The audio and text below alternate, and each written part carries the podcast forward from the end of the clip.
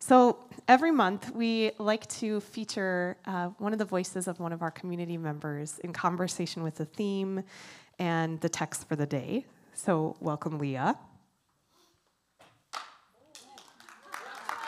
Woo! no, I'm here. Oh, yeah, there. Now it's it's set it- now. Now we're good. We're off I to a good we're start. now.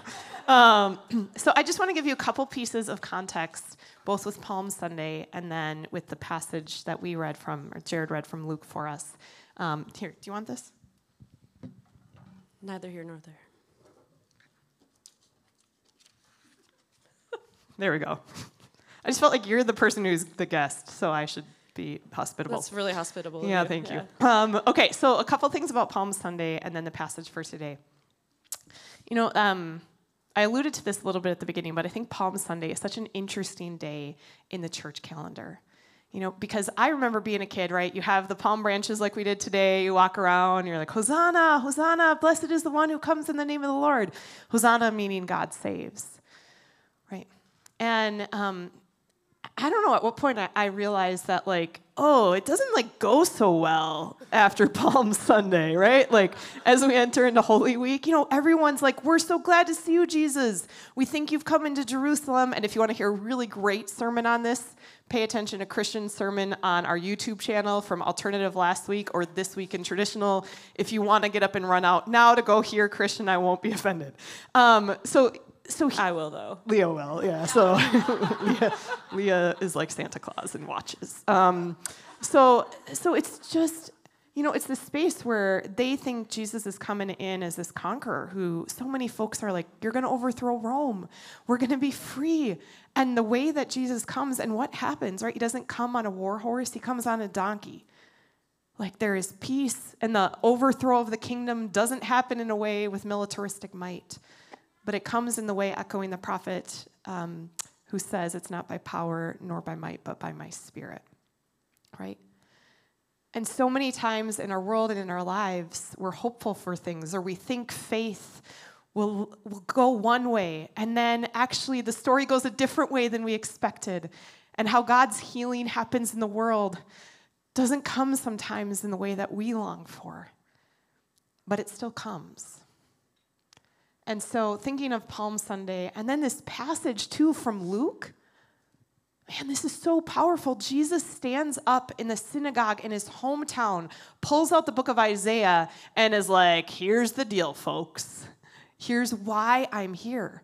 And what is Jesus give an accounting about? He says, The Spirit of God is upon me because the Most High has anointed me to bring good news to those who are poor. God has sent me to proclaim liberty to those held captive and recovery of sight to those who are blind and to release those in prison, to proclaim the year of the Lord's favor. And then he does a mic drop, and then everyone wants to kill him. Right? So, this week, as we go into Holy Week, it's that remembrance that the way that Jesus shows up in the world and what God's kingdom looks like doesn't follow the patterns of the kingdoms of this world. And neither necessarily does the life of being human and the life of faith. So I was thinking about someone who I know has been on their own journey of what life and faith has looked like and has um, just had some different opening up in ways that your faith has uh, just evolved and developed. And I thought it would be cool for folks to get to hear from you. So I just have a few questions. Uh, the, f- the first is Leah, could you tell us a little bit about your background, your family, culture, et cetera, whatever you want to tell us about that? Yes. So, hi everyone. Um, it's if you don't know, I, I'm I'm Leah. I work here on staff with the Emerging Generations team. Um, so I've been here for just a little over three years. Um, but I grew up in Prescott, Wisconsin. Um, if you haven't been, what are you doing? Just kidding. There's, there was one hand pu- pump in the back there Was from another, there? another Wow. Scotty. Another okay. Scotty. There's some Wisconsin. Okay, but anyways, uh, it's it's a smaller town. Um, my high school was around 400 people, um, and my dad was a teacher in the school district. My mom was the school nurse of the whole district. Um, and my dad led worship at church. My mom did countless things in the community. Um, so, needless to say, growing up in a small town um, with my parents being who they were and very involved, um, I could never fly under the radar.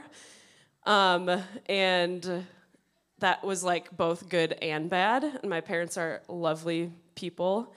Um, but like, I always was like, okay, I want to keep our like reputation or our like success of family or whatever it is. Um, so I did like everything growing up. I mean, I was in band and theater and sports and like speech and like everything because I was like, oh my gosh. Also, at a small school, you have like, you can just do everything because they're like, we need people. Can you please come do this? Um, so, anyways, I think um, some of that put me into like a very like high achieving type of person where I was like, we gotta, let's do things. Like, let's make way. Let's make change. Um, and so I think growing up, um, I put that same kind of attitude into my faith. Um, it was like I gotta, I, I gotta like show up, do all the right things, um, be the kindest person ever. Like I remember days where I'd be like exhausted from like treating others really nice all day, and like come home and then like fight with my mom, like and she'd be like, "Why does everyone say you're so nice?" Like, and I was like, "That's probably really valid. Like, it's a weird experience for you." Um, so, anyways, um, it, it it was very much like that was how I felt to engage in my faith. Like, I need to like know all the things. I need to engage and achieve. Um, and like yet my family and even my, my extended family um, i think that culture and how i grew up in that environment um, taught me more about faith and church than I like realized. Like church wasn't the place I like really learned about church. It was like going to Christmas Eve with my family and um, the kids all playing and doing something and the adults all doing something or preparing the meal and we're like but we're all under the same roof and you like knew it and um, my family i think holds hospitality like super well, not in the sense of like you have the right forks and the right napkin, but like you are welcome to show up as who you are, and that's why we create spaces is to like be and do that together. Um, and so I think that really like formulated more into my faith journey, like how I want to show up and create spaces, um, than like maybe yeah, like going to Sunday school did. Yeah. Thanks, Leah. Uh, how would you say, you know, you've been, as you said, here at Meetinghouse for three years, uh, and especially over these last three years, you can go further back if you want, but um, how has your life and faith changed? How have you changed? Yeah. Um, no one, no one else has changed over the past three years, right? They've been pretty, like. nobody. Looks Yeah. like nobody. Um, I think, yeah, the last three years feel significant in the way of what our world has encountered together. Um, I would say, like, change was boiling up in me before then. Um, I, I'm a person who I, I do like change, like, and I like to question things. Um, I like to stir the pot, so to say, sometimes. Um, but yeah, I think um, the significance of the past three years for me would be like um, I was finally in a place to like look at my own journey and my own stuff um, and feel like safe to do so. Like I felt like I had the right therapist, the right support, um, and the right space to finally like wrestle with like whatever my body was actually like holding on to and feeling. Like oh why is it hard to like breathe deep sometimes? Like um and so i would say like over the past three years like i think you know while the pandemic held like a lot of its own really hard things it actually gave me space to um, sit with myself more and like oh if i'm not achieving if i'm not out there achieving all these things like what am I like what am I doing? Who am I? Like And I had worked in ministry prior um, and honestly just got pretty burnt out from that. And I gave that like my everything, right? So, like, that's partially on me too, of not like having my boundaries and what, like, how much I show up. Um, and so, yeah, having um, space to actually just sit left me kind of like, I wasn't in like identity crisis, but I was like, I like I know I like love myself, but like what like who am I in this deeper integrated like world of self and Jesus and, and church. Um, and so I would say like discovery over those three years was as you said like holy week like from here it's like oh it didn't doesn't go so well like that initial like decision for yourself to say i am going to be vulnerable enough to like explore the deepest darks of myself. Um, and like actually find try to like find healing. I would say initially like that doesn't feel like it's gonna go very well. Like it's really hard you're like wait no this is actually increasing um, really tough and hard feelings and like I always had this charisma of like we just like we believe in God, like that's just what we do, right? And like then I was like, wait, like what? Like what if what if I have doubt? And I like learned kind of through this journey of like this this big word maybe some of you have been hearing going around deconstruction um, I think can be sometimes in, interpreted as like deconstruction means you're getting rid of your faith. And to me, it's not that at all. It is sitting vulnerably with questions and um, wrestling with doubt and, and wondering like why you grew up believing things you did. And through that process, you are deepening, widening, healing, and like growing your spirituality.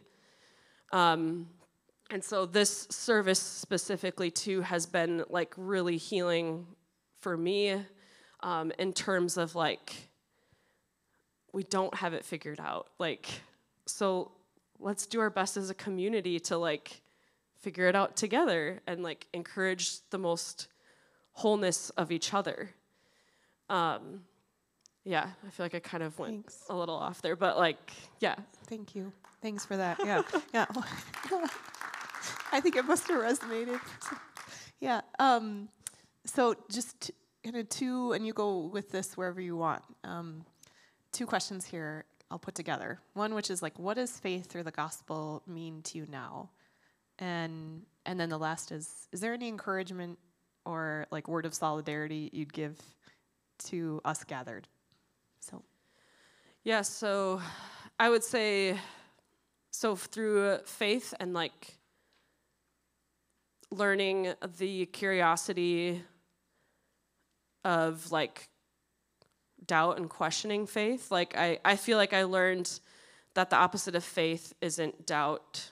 Like the opposite of faith is certainty. Or no, I said that backwards. Uh, the opposite of faith isn't uncertainty. I feel like the opposite of faith is doubt in a way. Um, because when we when we act like we're certain, there's no space for us to do that. Yes. So what you're saying is that the opposite of faith is not doubt. The opposite of faith is certainty. Because if you're certain, you don't need any space for faith. Right. Yeah, yeah. So yeah, doubt, yeah. doubt and faith go together. Sarah got it. Yeah, yeah, yeah. There we go. We, we knew what you were saying. Hey, that's a good example of it, though, right? Like. yeah. That's what I was doing there. um, yeah, and so I think like that um, the question of like, right, like the gospel has always been it means good news, like, and I feel like I heard up, grew up hearing that message message of like, the good news is like, you can now have eternal life, and I guess for me like, looking at like who Jesus was and how he lived his life has grown more influential on my faith. Like there's more chapters in the Bible on that than like his life and death. And so there's a lot of like content for us to sit with that makes me like like good news existed before Jesus died and it was like here he is saying it, right? Like to those who are poor, recovery, like he's there to like proclaim proclaim liberty and like set the prisoners free. Like this is good news. And so I think to me like um a like how am i proclaiming liberty and setting myself free like to be my whole self right like how am i sitting with um, my traumas my hurts my joys like and and how does that create me into like the person i am in the community i show up in um, and to me like when i've felt that own healing and freedom for myself it like empowers me to see every single person honestly all of creation with like the same dignity and freedom like for all. And um, so to me that's like my faith has like a lot of what it has been like holds true to me and like there's just more like there's more to it when we are able to explore like do i believe that or what does this mean for all people? Like that's to me the question to continue wrestling with like okay we've heard this this truth like and what does that mean for all people? Is that true for all people? Um, so yeah i would say like good news to me means like dignity freedom in the most profound way like f- love for all people yeah yeah any last word of encouragement to your friends gathered today um, Yes. I would say if you, um, which maybe a lot of us in this room have done a lot of our inner work, and maybe you haven't, maybe you're somewhere in between. Um, I would encourage us all to continue to look at that, like who who does who do you say you are? Like, who does God say you are? Like, and sitting with um, those things that might feel like this isn't going to go so well. Um, because, like, like we know Holy Week, the end of the story, like, it does, it doesn't go expected, but it goes, you know, yeah, it goes well into a flourishing, like, empowerment and freedom for all people. Mm. And so I encourage you to explore that um, empowerment and freedom for yourself, and that it's like a continuous thing. Like I'm not like oh, I'm just like done now. Like, um, yeah. But yeah, Thank don't you. be scared of it. Okay, uh, I'm gonna close with a prayer. God, we give you thanks that the kingdom doesn't come in the ways that we expect. And sometimes following you into the dark of this Holy Week, it can be unnerving, it can be terrifying. There are good reasons why we have the defenses and the portentions of power that we do. So, as you sit with all of us in your loving kindness, meet us wherever we're at this week that we might know that we are loved and that we might follow after you and find ways into life that, yes, will probably be different, but will be more life than we could have ever expected or imagined. In your name we pray. Amen. Thanks, Leah.